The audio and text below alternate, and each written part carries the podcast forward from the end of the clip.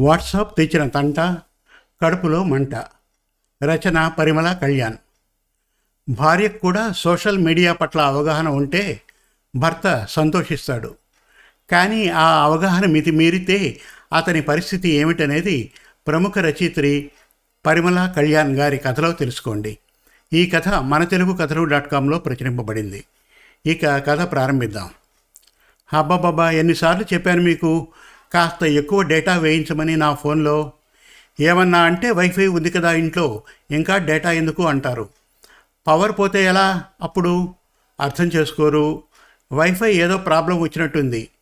చూసి చావండి ఒకసారి అంటూ తలకొట్టుకుంటూ అరుస్తోంది ఐరా అని పిలిపించుకునే ఐరావతం భార్య అరుపులు విన్న పురుషోత్తం హడావిడిగా వచ్చాడు. తన ఫోన్ చూశాడు. మెయిల్స్ చెక్ చేసుకున్నాడు. వైఫై బాగానే ఉంది. మరి ఏమైందబ్బా? అనుకుంటూ భార్యని అడిగాడు. ఏమైందేమిటి? వాట్సాప్లో మెసేజెస్ వెళ్ళట్లేదు. కనీసం ఫేస్బుక్ ఇన్స్టాగ్రామ్ కూడా ఓపెన్ కావట్లేదు. ఒకసారి చూడవయ్యా బాబు అంది. వాట్సాప్ రావట్లేదా? అంటూ తన మొబైల్ మరోసారి తీసి వాట్సాప్ చూసుకున్నాడు. నిజమే. ఐరా చెప్పినట్టు వాట్సాప్ పనిచేయట్లేదు ఏదైనా ప్రాబ్లం వచ్చి ఉంటుందేమో? పోనీలే ఈలోపు భోజనం చేద్దాం రాయిరా. తొమ్మిది దాటింది.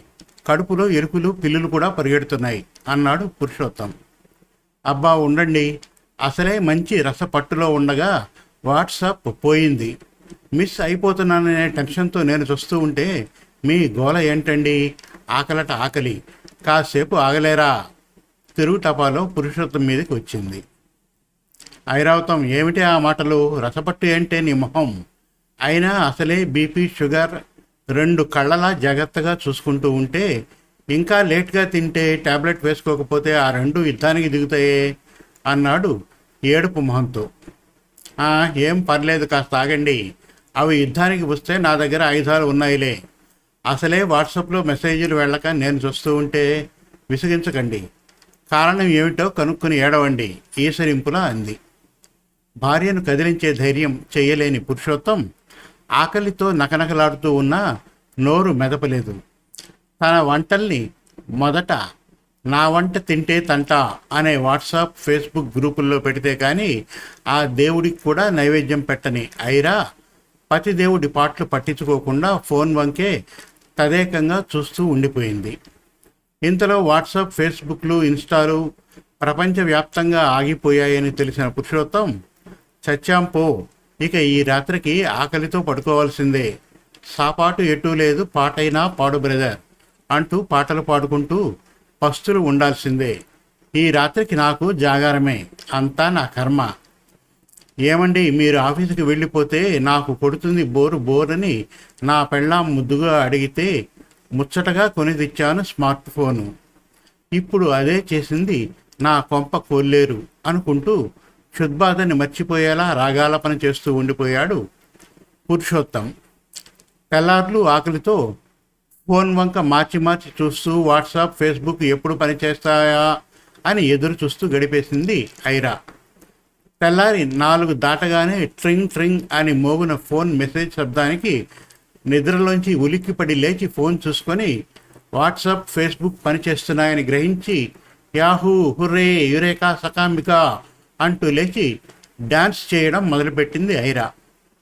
ఇంట్లో సామాన్లన్నీ దబదబా పడిపోతున్న శబ్దాలు రావడంతో కంగారుగా లేచి లేడి పిల్ల సారీ లేడి తల్లిలా గెంతులేస్తున్న భార్యను చూసి దడుచుకుంటూ ఏమిటే ఐరా పూనకంగానే వచ్చిందా ఏమిటి? ఈ వేళప్పుడు ఆ గెంతులేంటి? అని అడిగాడు. అబ్బాయి అదేం లేదండి. వాట్సాప్ ఫేస్బుక్ తిరిగి పనిచేస్తున్నాయో అంటూ ఇల్లు అదిరేలా అరిచింది. అమ్మయ్య సంతోషం కదా?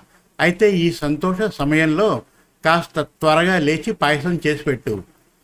ఆయాసం వచ్చేలా తినేద్దాం. అసలే రాత్రి పసు పట్టుకున్నాం అంటూ పొట్ట తడుముకున్నాడు.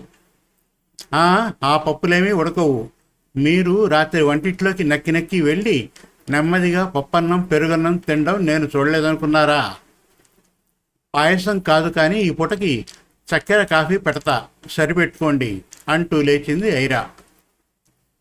చచ్చినోడి పెళ్ళికి వచ్చిందే కట్నం అంటే ఇదే ఏం చేస్తాం? తప్పదు కదా అంటూ పంచదార కాఫీ కోసం ఎదురు చూడసాగాడు పురుషోత్తం. సమాప్తం. మరిన్ని మంచి తెలుగు కథల కోసం మన తెలుగు కథలు డాట్ కామ్ విజిట్ చేయండి. Thank you.